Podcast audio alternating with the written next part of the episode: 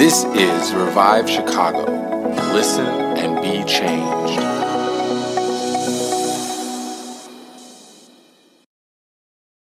This morning I really felt like like God has a word for us and some parts of it are even a little bit corrective and challenging and some of it I think is encouraging as is most of scripture. Like you read it, you're like, oh man, that meant a lot to me. And then you read the next verse and you're like, oh, that was a dagger to my heart. It's so convicting. And so we're going to go from First Corinthians chapter 12 to start us off today. First Corinthians chapter 12. And we'll start in verse 1. I'm going to read it and then we will um, get some context to it too, which will be good. So 1 Corinthians chapter 12 verse 1. It says, "Now about spiritual gifts, brothers, I do not want you to be ignorant. You know that when you were pagans, somehow or other you were influenced and led astray by mute idols.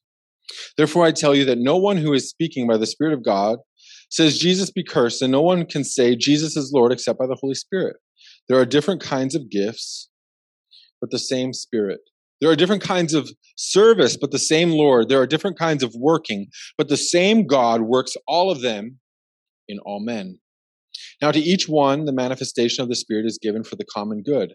To one, there is given the Spirit of me- the Spirit. Uh, sorry. To one, there is given through the Spirit the message of wisdom. To another, the message of knowledge by means of the same Spirit. To another, faith by the same Spirit. To another, gifts of healing by that one Spirit to another miraculous powers, to another prophecy, to another distinguishing between spirits, to another speaking in different kinds of tongues, and to still another the interpretation of tongues. All these are the work of one and the same Spirit. And he gives them to each one just as he determines. There's a lot going on here, but this message is going to start we're talking about the the spiritual gifts. And this is kind of a popular message to talk about spiritual gifts. And a lot of times in christianity it's it's been especially in recent years it's been this like what's my gift? I got to find my gift. And then when you find your gift you're like well i got the gift of prophecy and you got the gift of tongues and you got the you've got the gift of service. And you know like we kind of start to designate and say which gifts people have and we actually are completely missing the whole point of this passage. Because who's the who's the giver of the gift? I want to actually hear it. Uh, who's the giver of the gifts? the Spirit, right? Yeah, God, right? You're not. You guys weren't wrong. I just wanted a little bit more interaction. Everybody's like, uh, if the answer's not Jesus, I'm not sure that's how we were in Sunday school when I was a kid. You're like, ah, Jesus. and you were usually right. But what Paul here, he's writing to the church in Corinth. And what's interesting about the church in Corinth is they were a very spiritual church. They were a very spiritual group. They had a lot of manifestations of the Spirit. They had a lot of prophecies, tongues, and healings and manifestations of the Spirit of God. But what they started doing was a little bit similar to what we do today. And they decided, well, this is my gift. I have the gift of prophecy and you have the gift of tongues. And you, and so then they would actually treat it through their, they, remember, they'd just gotten saved. Like probably when they when this church got planted, they, this church might have been two, three, four years old. So they're like literally coming out of paganism with 50, 60, 100 gods and what they would do in their pagan religion, in their pagan mindset, is fight over whose God was more powerful. And if any of you are familiar with Greek mythology or Roman mythology, and you've got like this pantheon of gods, and there's this hierarchy of who's more powerful, and Zeus and Achilles, and like you got all of these different gods, and they're fighting for power, they're fighting for position. And that's what was happening in the church in Corinth. People were using their spiritual gifts to fight for positions in the church. And they were arguing over who was more spiritual. And I must be more spiritual than you because I've got the gift of prophecy. But the person who spoke in tongues was like, No, I'm speaking in tongues. Nobody can understand what I'm saying. I'm more spiritual than you. And so they would like gather together in a service and they were talking over each other. And so later on, you see in like chapter 14, and Paul's like, okay, one should speak and then another should prophesy after them. And like and if anybody's going to speak in tongues then there should be an interpretation. And so he's like giving order to the service because when they would gather together they were actually trying to exert their spiritual gifts over the other people. Because that's kind of how their pagan mindset was. That's how they thought about their experience with god. And is they're looking through a past pagan lens and how many of us know, even for ourselves today, we we tend to look at scripture, we tend to look at God through the lens of our past. Things we understand, things we've understood, and there's things that need to still come into alignment with His Word. But we don't have the same past that they had. And I, most Americans don't. Like, most Americans have generally come from like a Jewish, Christian, or Muslim background or a nothing background and they're atheist or sort of atheist, right? Like in America, it's pretty rare unless you meet people from the Eastern uh, Eastern religions to be, to meet people who believe in a multiple in a multiple gods, right? And it's really interesting to talk to a Hindu. I've had conversations with like a, a Hindu person before, and they've got like I think somebody counted them up. There's like a million gods listed in their different book, holy books. I'm like, well, what's not a God then? right? Like everything could be a God. Like, don't step on that rock. It might be a God, right? And like they believe in so many different gods. And so when I started talking to them about Jesus, and they were like, oh, yeah, I believe in Jesus. And they just kind of add him to their list of gods. You're like, okay, but you need to understand he's the only one. And they're like, oh that's cool. Like but they just they don't get it. They have they have a different mindset because their background is different. And so they would actually have to kind of they would have to come out of that pagan idea that there's many gods into that belief and understanding that there's one god. And so what paul's doing here is he's addressing them and reminding them it's one spirit. The same spirit remember we talked a few weeks ago about the spirit that raised jesus from the dead is in me it's in you if that's the case, then it doesn't really matter whether you prophesy and you speak in tongues and you have gifts of healing and so forth. Like, it doesn't really matter who does what as long as we're flowing by that one spirit. So these gifts are important, but they're just, they're gifts. They're gifts. And I find that sometimes we start to identify with our gifts. And we think that we are that gift. I'm a prophet. Oh, I saw healing happen through me, so I need to start a healing ministry. I saw, and, and we, we're actually misconstruing the gift for the gift giver. And so, any given service, we could have totally different people prophesy. We don't have to have like one person designated in this congregation as a prophet. We don't have to have one person designated in this congregation as the person to go to for healing. But I want those things to happen. I want to see the spiritual gifts made manifest in our church, in our group. And I, I'm telling you, like, we sang that song earlier today. You know, I've seen cancer disappear. I've seen metal plates dissolve. Like, like I've seen those things.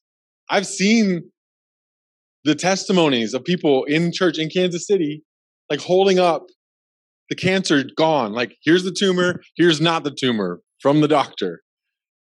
It's amazing. I've seen like the metal plates dissolve. I like there was this lady.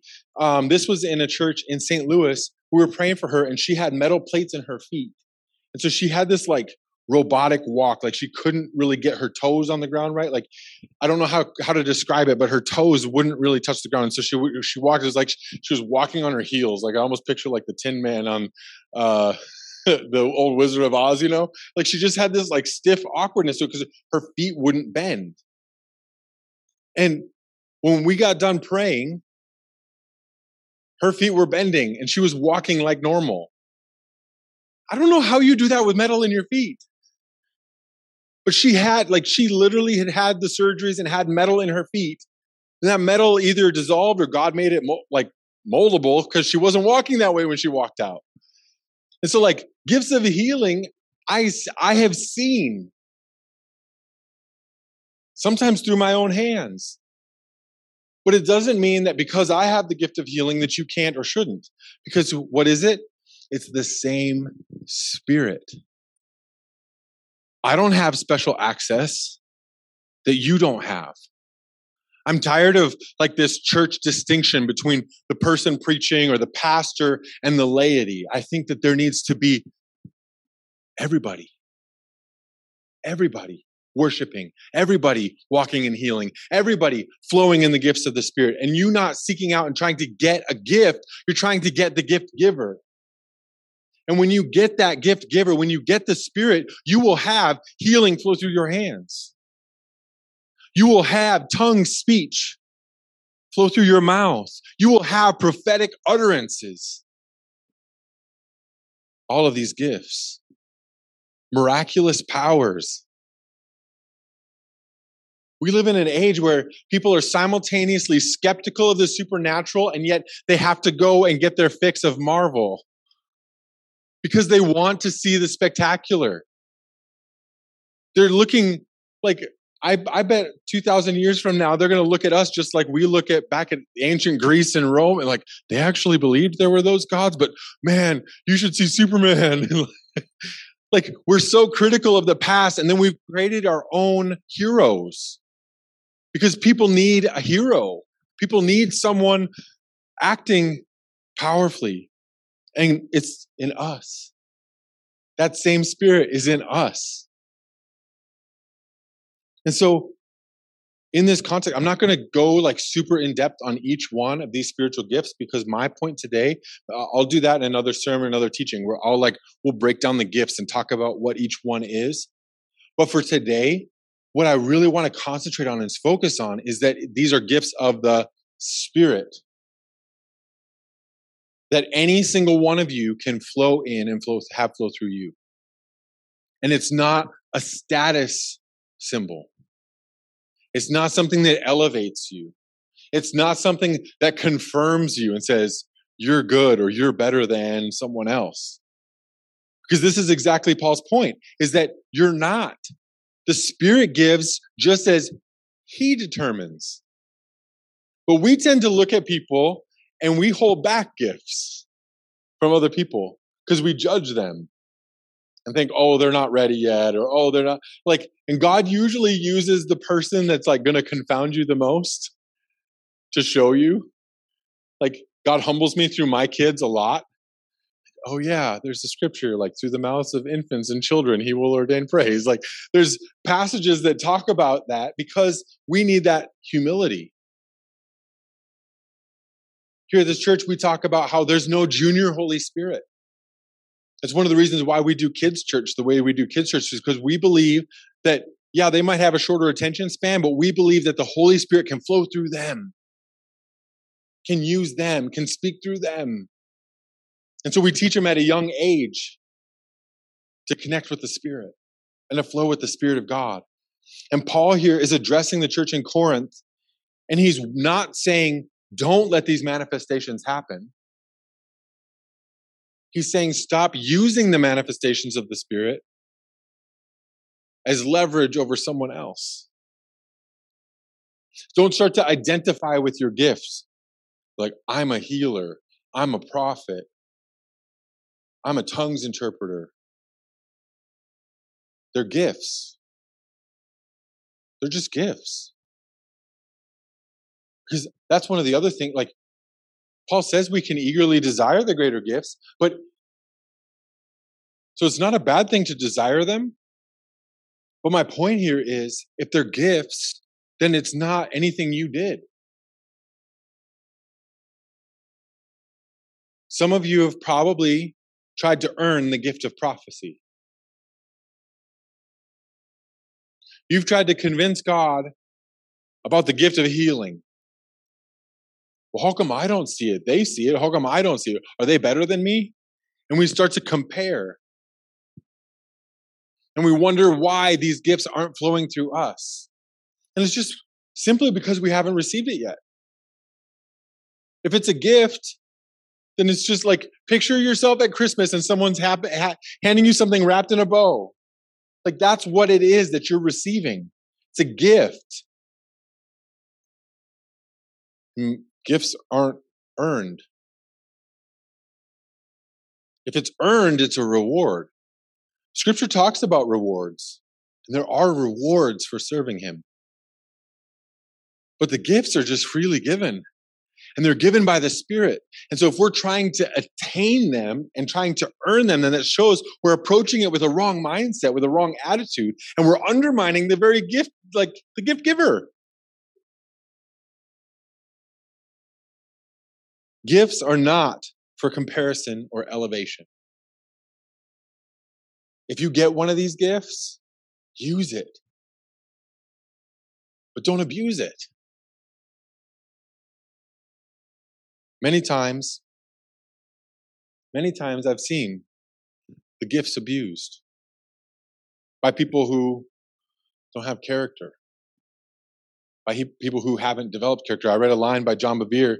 He said, We will be judged according to our fruit, not our gifting. A gift is given, but fruit is cultivated. We will be judged by our fruit, not our gifting. The giftings aren't earned. Stop trying to earn them. Stop trying to convince God to give you all of them. Stop trying to convince God to give you this, what is in your mind a status symbol, because it's not. You've just got to receive. Just like you received salvation. Salvation is a gift. You didn't earn it. You can't earn it. You couldn't have earned it if you wanted to. And at some point, you came to realize, understand, and accept that fact. I can't earn salvation. I can't, in and of myself, make myself right with God. So I'm going to accept this free gift of salvation through something He earned, through something He purchased. And this is a big part of the kingdom of God, receiving gifts. but we will be judged according to our fruit. I'd like you to turn with me over to the book of Galatians. Galatians chapter 5. And this is a famous verse. Galatians 5 22 and 23.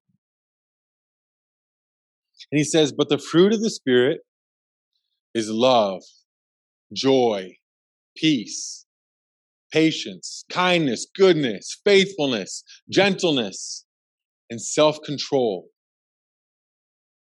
Against such things, there is no law. Ooh, okay, this is the part where it gets a little convicting, right? Because if gifts are given, fruit is cultivated. If you're not seeing these fruits in your lives, it's because this is not what you're cultivating. You're trying to cultivate, you've got it misconstrued in your mind, and you're trying to cultivate the gifts while neglecting the fruit. It's the same spirit, right? The fruit of the spirit, the gifts of the spirit. But there's a distinction between the fruit of the spirit and the gifts of the spirit. The gifts are freely given. The fruit is something you have to cultivate. It's something you have to grow in. You have to grow in love. God started the process. He gave us the gift of love. Like we realized suddenly when we gave our life to Jesus that we were loved. He started the process. But if you don't cultivate that gift, then what's going to happen? Bitterness, anger, hatred start to creep in in your garden. The weeds of life joy has to be cultivated. You have to tend to it. You have to feed it.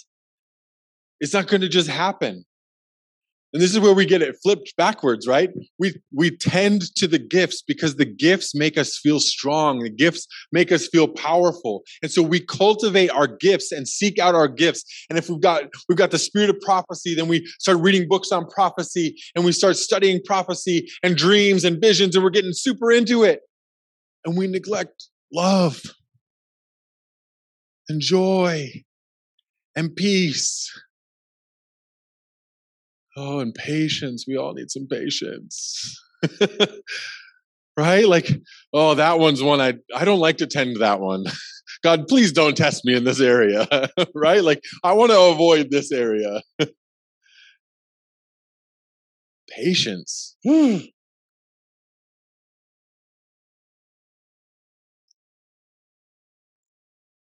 the only person who wants lots of patience is a doctor.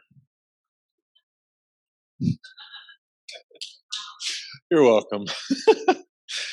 no, we all do. We should want lots of patience. We just don't want to be tested and have to cultivate it, right?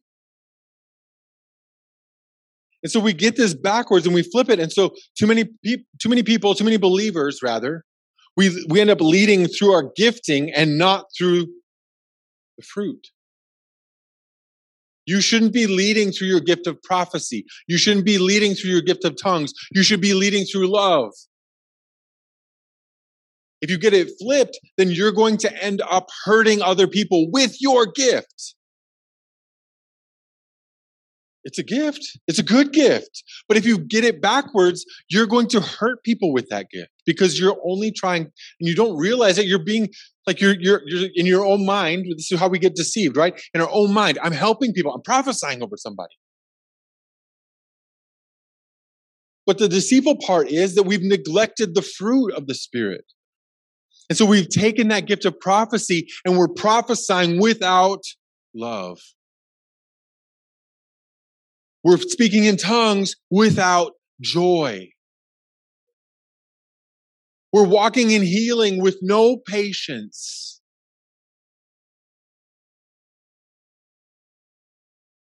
And so there's all these spiritual gifts. And I find Christianity, modern Christianity, has pursued these gifts, which is not wrong, but they've pursued them as an end to themselves while neglecting the Spirit, the fruit of the Spirit.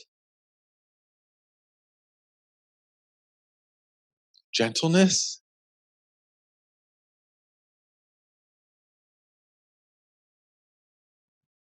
goodness, kind like these are words that are just thrown around all the time. Like, oh, you got to be kind to people. Everybody knows they're supposed to be kind, but how many people are actually cultivating this in their own heart and life? What does it look like for you to be kind? What does it look like for you to be gentle? What does it look like for you to be patient? And to work on that if I wrote, think, think of this, guys. Like if I wrote a book called The Spiritual Gifts and then had chapters on healing and tongues and prophecy, I could probably sell that book really well. But if I wrote a book on the gifts of the Spirit and had a chapter on love, joy, peace, patience, how many people are buying that? You know what I mean? Like, how do you even market that? If I wrote a book called Patience, are you buying that book? right? No, you're buying the prophecy book. You're buying the how do I walk in healing? I want to see signs and wonders. We've gotten it backwards. And so we've cultivated the gifts and neglected the fruit. But Paul here says it's all the same spirit. It's the spirit that does it. But if it's the spirit that prophesies, then you just got to let it out of your mouth. But if it's the spirit that's working in you to bring peace and patience and kindness, oh, don't even get me started on self control. Paul put that one last on purpose, right? He's like baiting us, right? Like love, joy, peace, like it's so happy, right? And then you get to self control. You're like, whoa, that one of these is not like the others, right? Like self control that like that covers so many things.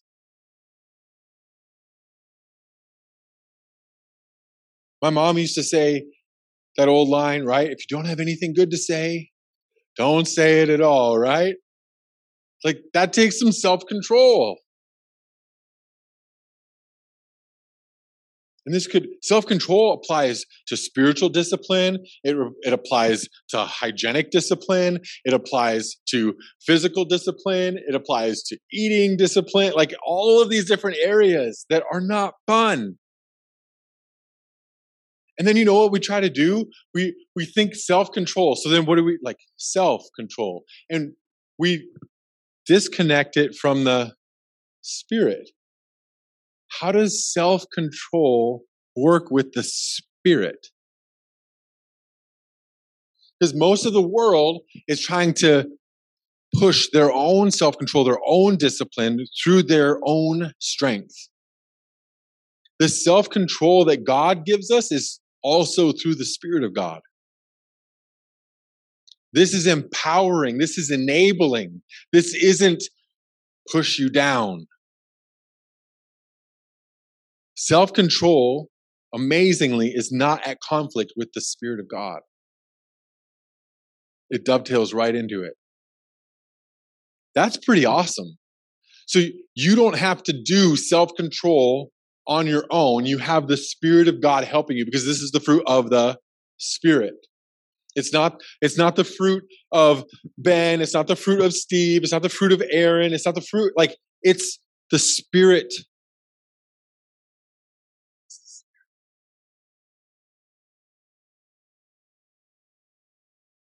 Hmm. I feel like I need to read these again then. The fruit of the Spirit is love, joy, peace, patience, kindness, goodness, faithfulness. Oh, I didn't even bring up faithfulness. Faithfulness is a tough one in our day. Right? Like, hey, how many people aspire to be faithful?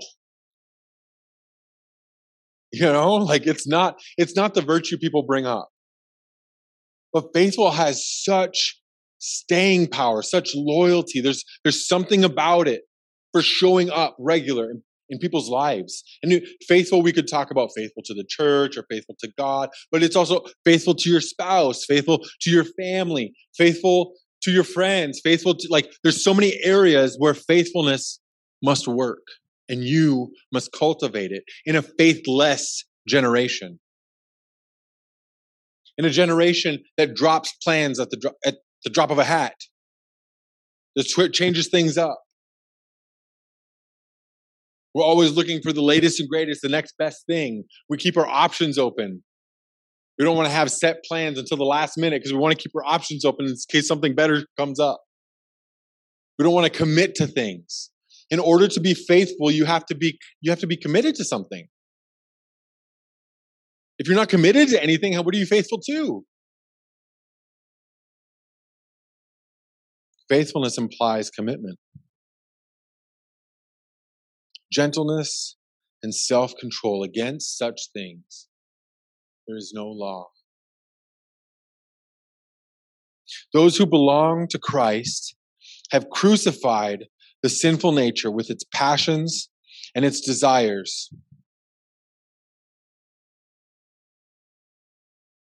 Since we live by the Spirit, let us keep in step with the Spirit. Oh, so we're not living by our giftings, we're living in step with the Spirit. And if we're in step with the Spirit, and we're cultivating the gifts and the fruit, that's how we're supposed to live and walk. But we've neglected one significantly.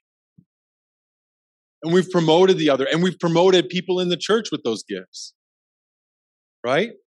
Oh, prophet so and so. You go online and you can find a prophet, you can find a pastor, you can find a healer, you can find somebody who speaks to you, who encourages you, and those are the people we promote. And then we wonder why church leaders fall all the time. Because they were given a great gift, but they did not cultivate the fruit of the Spirit. Scripture says elsewhere in Romans that the gifts and calling of God are irrevocable. That means you probably got the gifts really early on in your walk with Him, or you're going to get the gifts really early on in your walk with Him. And that's not a bad thing. God's not sitting there like, oh, well, you're not using your gifts, so I'm going to take it back. He says that the gifts and calling of God are irrevocable. When He sets that thing in, in your hands and He says, here, here's a gift, He's not going to take it back. If it doesn't exist, the only re- if it doesn't exist in your life or it's not being made manifest in your life, it's only because you're not using it. Right? You're like the five year old at Christmas that opens all his toys and then two weeks later everything's just sitting in a pile and he's not using any of them and he's waiting for the next thing right like we've got such a short term uh, attention span that we never actually tend to the fruit that's necessary to keep those gifts flowing keep those gifts flowing and we start to identify with our giftings instead of working on the fruit how do you cultivate love in your life? How do you cultivate joy in your life? You've got to find ways to do that. What is it? What does it look like for you? What does it look like for you to cultivate that love? Do we tell ourselves we're a loving person? Right? Like nobody, no, nobody but those like crazy white supremacists or something are like out there like spewing actual hate. Like most of the people that I met, if you meet them, like they, they think they're loving.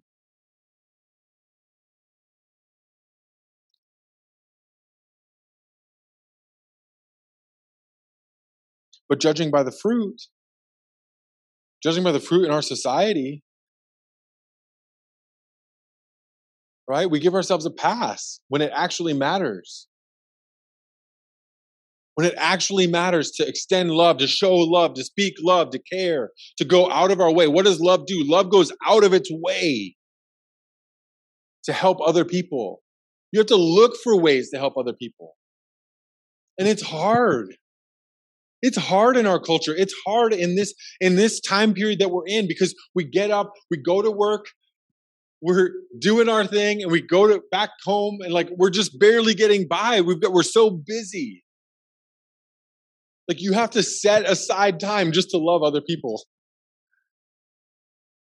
to put yourself around other people, to love people who aren't just those you're regularly around, right? Because I could say, well, like I've got I've got three little girls to love, and I've got a wife to love, and all of these things. Like I could just stay insular in my own family, but my family's calling is bigger than just loving each other it starts there. It's got to grow there, but it's got to manifest outside of my family. My, my girls got to see me and my wife loving other people, speaking into other people's lives, pouring out our lives for other people, encouraging, building up, bringing food, bring, giving money, giving, like doing all these things that show love.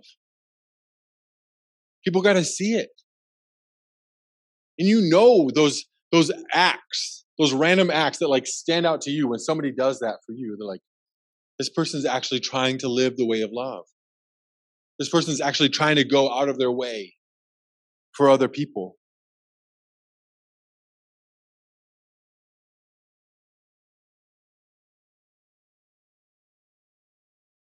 So we've got to crucify the sinful nature with its passions. If you're going to cultivate the fruit of the Spirit, you have to crucify the flesh, the sinful flesh. That's a pretty graphic picture. Because, I mean, if we're honest, why do we why do we sin? Like if we're honest with ourselves, why do we actually sin? Because we like it there's a certain amount of pleasure we get. The things that we call sin in the Bible, Scripture actually calls the pleasures of this world. The pleasures of this world. And so it's a graphic picture of crucifixion of our sinful nature. Why? Because you have to realize how ugly it actually is. It's pleasure only for a time, but it's not going to, it's not going to create good fruit. it's actually going to put weeds in the garden, so to speak. If you continue to cultivate the sinful desires, the sinful nature, what is it going to do? It's going to overtake the rest of the garden and push out all the fruit of the Spirit of God. It's like a weed. It's like somebody's just sowing weeds. And hate is going to spring up where love is supposed to be. And bitterness is going to spring up where joy is supposed to be. And anger is going to spring up where patience is supposed to be. Badness where there's goodness. I'm trying to bring light moments into this message just because I feel like it's sitting really heavy. But I feel like it's needed. I feel like it's needed for our body. And for those who listen to it on the podcast later, I feel like this is needed for us to grow, to cultivate the fruit of the Spirit in this church. And in order to cultivate the fruit of the Spirit, we must die to ourselves, to our sinful nature. And what does Paul say here? He says to crucify it with Christ.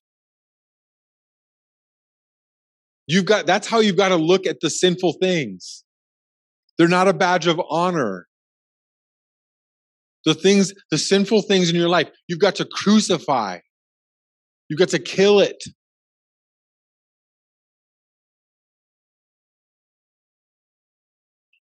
Notice how he says, with its passions and its desires.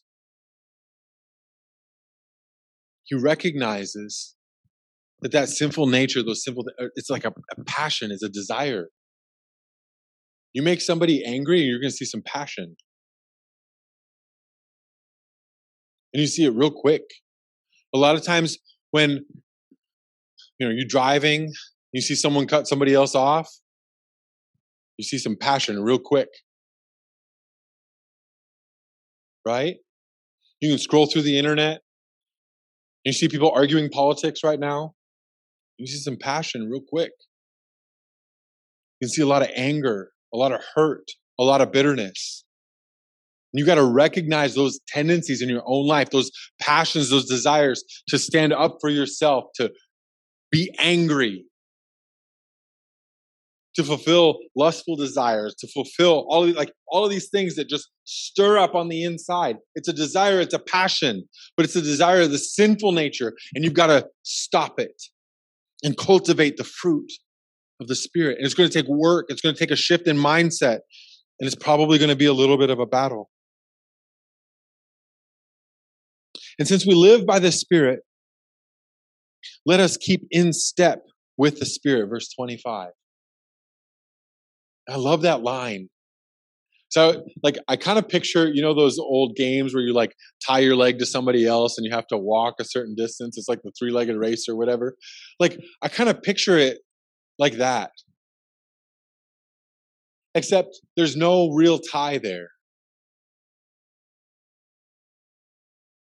I've noticed I'm a taller guy. I've noticed even when I walk by along with shorter people and I'm walking with them, somehow we manage to walk at the same pace.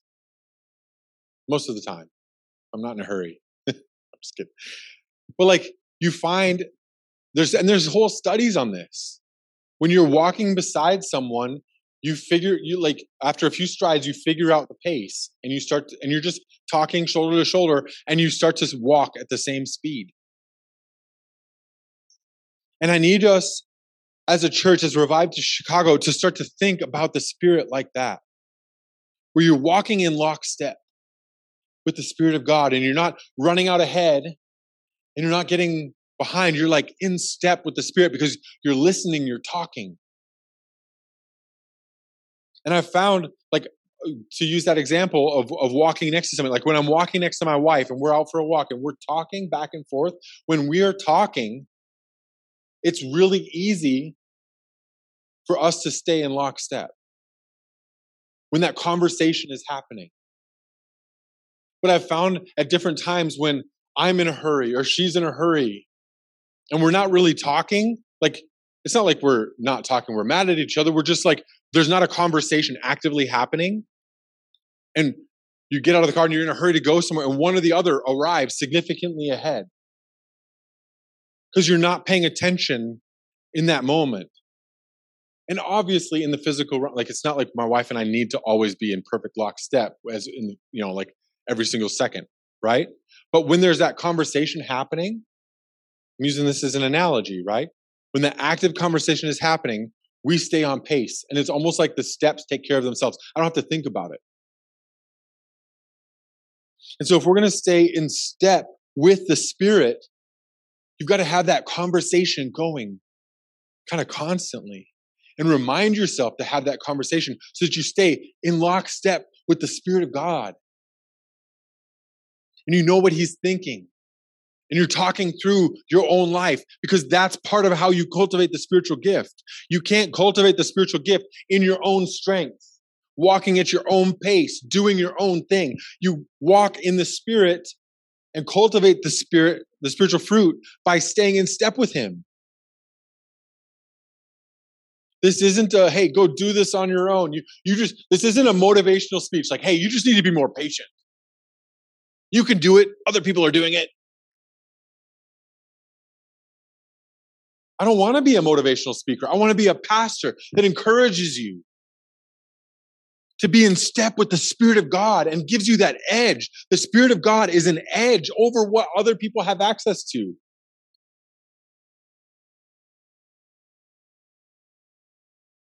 Because we have Him. We have the Spirit of God. So if our sinful nature is crucified, it's dead. We live by the Spirit. So we've got to keep in step with the Spirit. That's where the life is. That's where the life is. I live by the Spirit. That's only, like, if I don't live by the Spirit, then I'm going to, I'm just naturally gravitating back toward my sinful desires and my passions. I want to stay in step with the Spirit of God. Verse 26, I find this kind of an interesting line right in the midst of all of this. He says, Let us not become conceited, provoking and envying each other. Like, I, I read this passage, I don't know how many times just preparing for this message. And I, every time I get to that line, and I'm like, you're talking about being in the spirit. Like, what does this have to do with that? But in thinking about it and dwelling on it, letting God speak to me about it, I, I found, I think he's right. Because a lot of us, because we're actually, we read this line and it's in context with the fruit of the Spirit. But when we hear in step with the Spirit and all of it, like we start to think spiritual gifts. If I'm in step with the Spirit, I'm prophesying. If I'm in step with the Spirit, I'm healing people. If I'm in step with the Spirit, you get my point? So we instantly shift to the gifts, not the fruit. And so, why does Paul here say, let us not become conceited, provoking and envying each other? Because he knows if you're doing it through the lens of the gift, that's what's going to happen. You're going to become conceited in your gift. I'm the prophet. I'm the healer. I have this gift flowing through. I, God must, God must love me. Like we don't actually like say that out loud, but like that's kind of what's going through our minds. Like God must love me more than you because he's healed me. He's healed a dozen people or people act like if, if they get a healing, it's because they somehow earned it or had just the right amount of faith. It's like most of the time healing is a gift. Like faith is involved, but it's not something you earned through conjuring up your faith. So you can't become conceited if you're staying in step with the Spirit.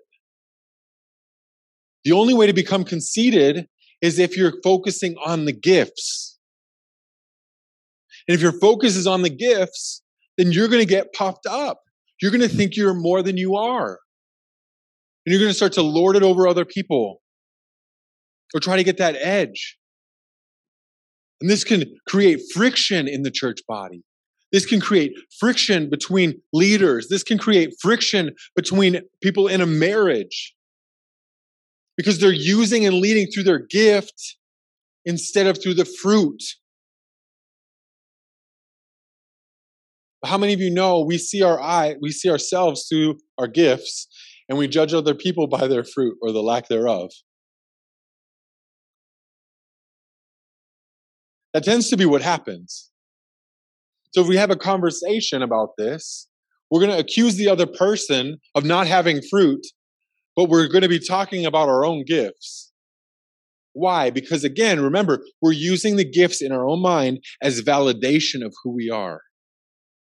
Well, if God's still prophesying through me, then I must be doing okay on the fruit of the Spirit. If I'm still getting dreams and visions, then I must be doing just fine in the love department, the peace department, the patience department, etc. But if the gifts and calling of God are irrevocable, then you got that gift when you were a baby Christian or whenever it was on the timeline, right? You didn't earn it. So then why are you using that gift as some kind of character validation? You can't. That is just misusing the gift. It's abusing the gift. And you're going to end up hurting other people.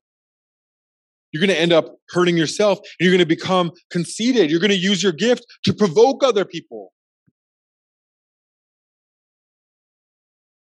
And some of you may not be in these circles, but I just want to speak speak this out into the airwaves too, because I, I don't I don't always know like the messages that I get. Like I don't always know if is this for the people right in front of me, which it is to a certain extent, but like this part of the message, like there's there's a lot of Christianity out there, charismatic Christianity that's seeking the gifts, talking about the gifts. You can go, there's websites about prophecy, there's websites about healing. And if you get really into these gifts and, and uh, uh, into those websites and read their blogs and listen to their videos, like you notice that that's what they're doing. They're using their gift as validation of who they are.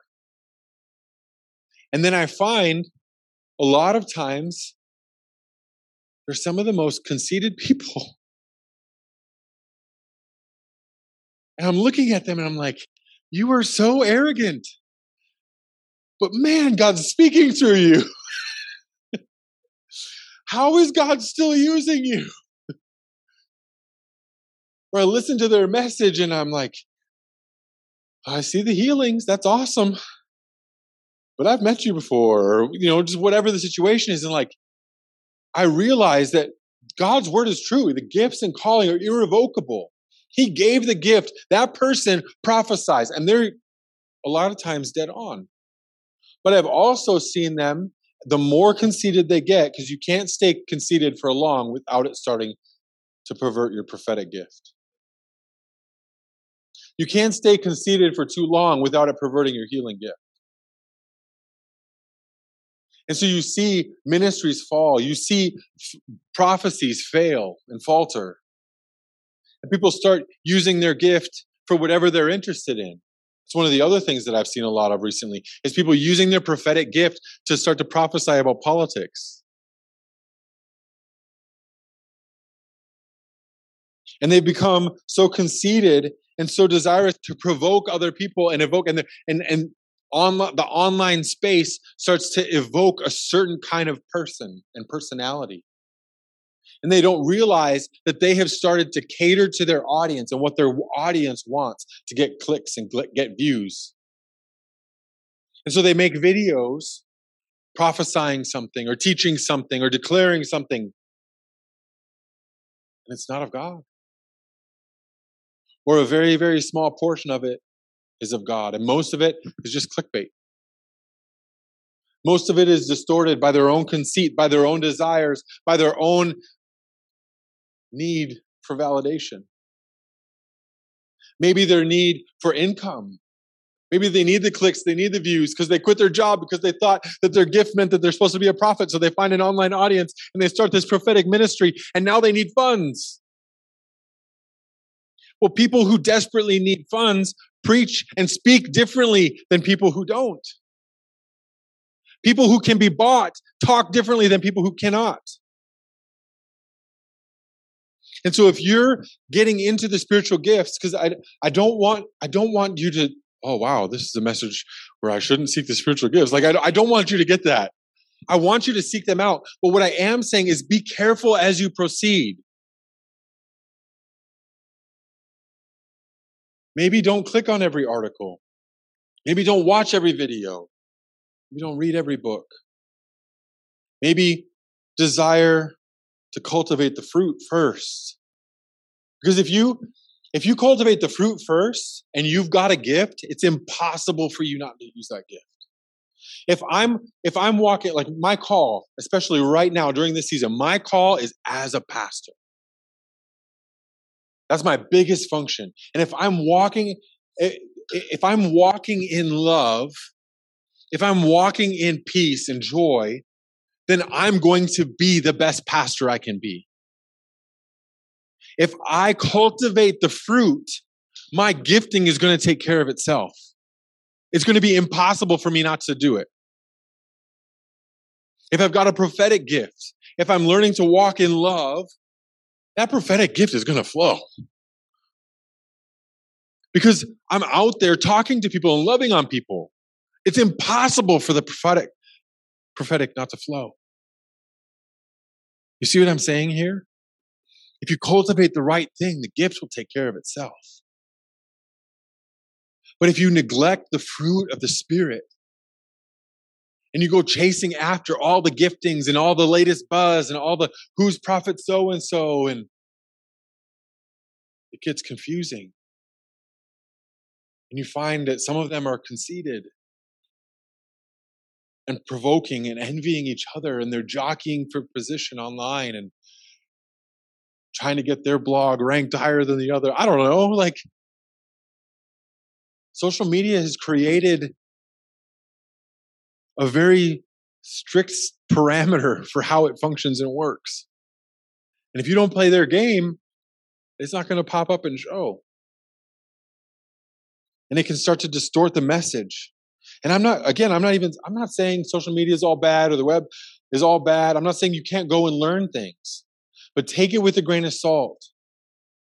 If you look and start to listen to a particular prophet, look for the fruit.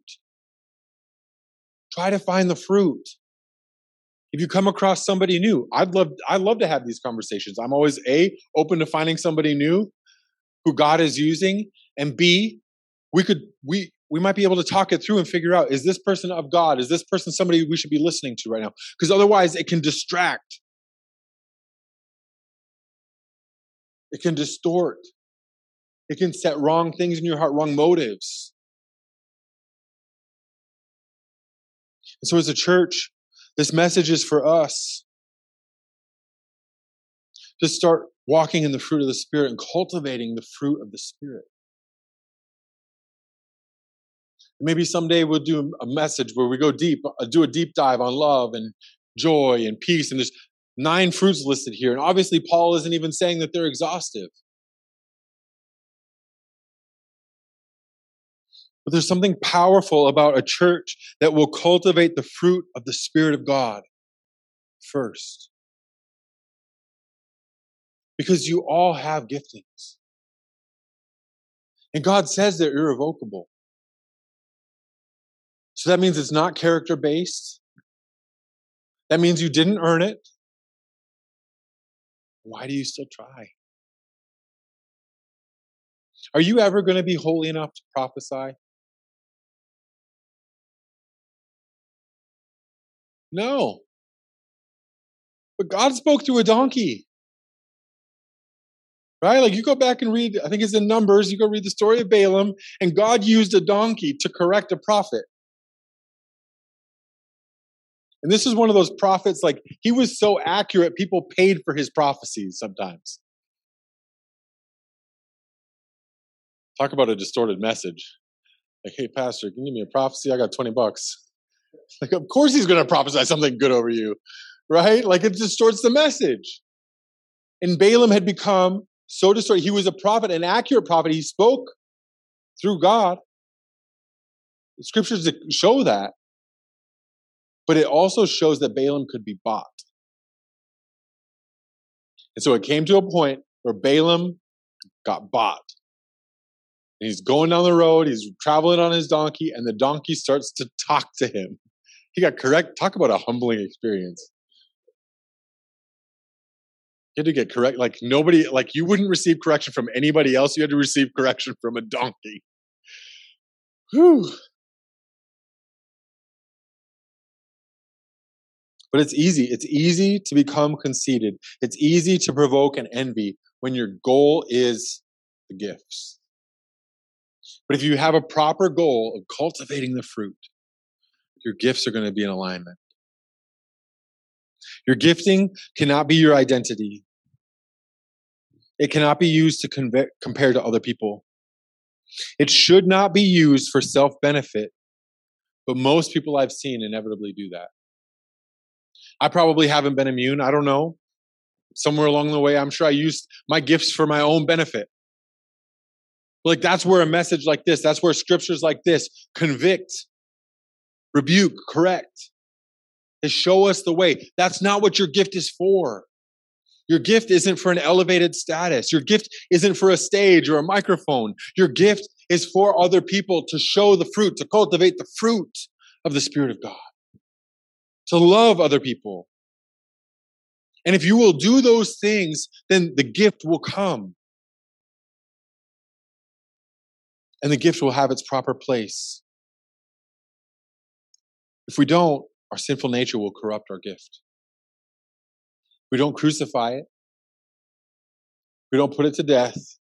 Our sinful nature will corrupt our gifts.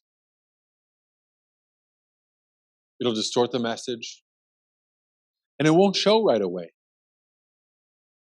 It doesn't it usually, that's the interesting thing.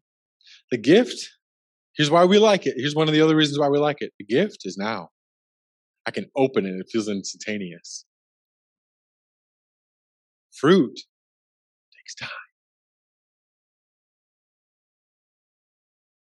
Right? And we're not even just talking about like, oh, all summer. Right? How many times, like, how many trees? A lot of people don't know this about fruit trees. If you plant an apple seed, how many years before you get an apple? Minimum seven.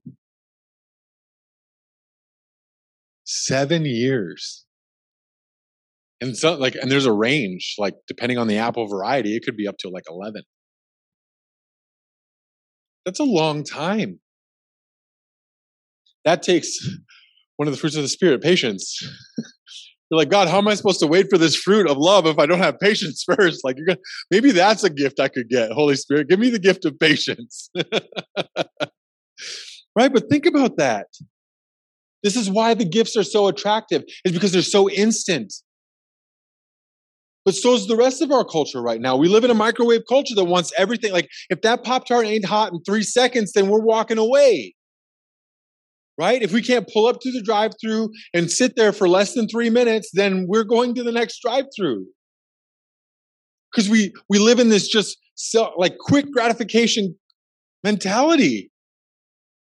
It's so fast. Everything's fast. Everything happens now. And we do the same thing with our spiritual gifts. And it happens now. And so you get that gift, and what do you want to do? You want to use it. And God is excited for people to use his gifts. He wants you to use your gifts but not at the neglect of the fruit.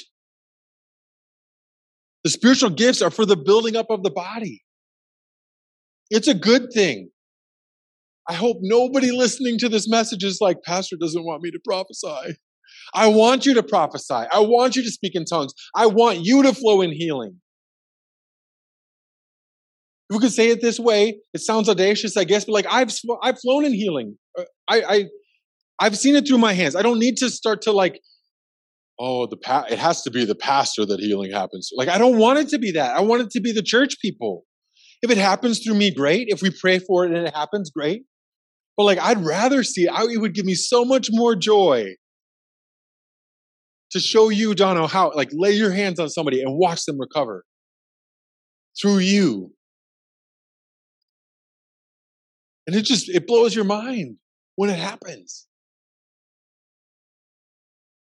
you watch healing flow through your hands, it's like, whew. First time you're like, hmm. what's happening? You know, but it's not of you. It's the, how did we start this message? It's the same spirit. It's the spirit of God that flows through each one of us. And he's the gift giver and he will help you cultivate your fruit too. You're not alone in this. But you have to change your mentality. You can't have a short term mentality. You've got to cultivate the fruit. You've got to be purposeful about it. You've got to be intentional. You got to read, you got to study. Pull, pull out the book of Galatians. Read the book of Galatians. It's one of the, it's a good way to cultivate the fruit. Go read 1 Corinthians chapter 13. It's not a wedding chapter. It works great at weddings, but it's not a wedding chapter. 1 Corinthians 13 talks about how to love, how to actually do it. And I think it's a good reminder for us in this church. So as we close today, would you stand?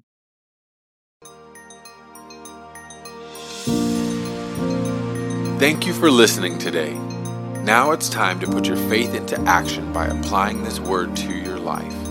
If you'd like help taking your next steps with Jesus, contact us at revivechicago.church.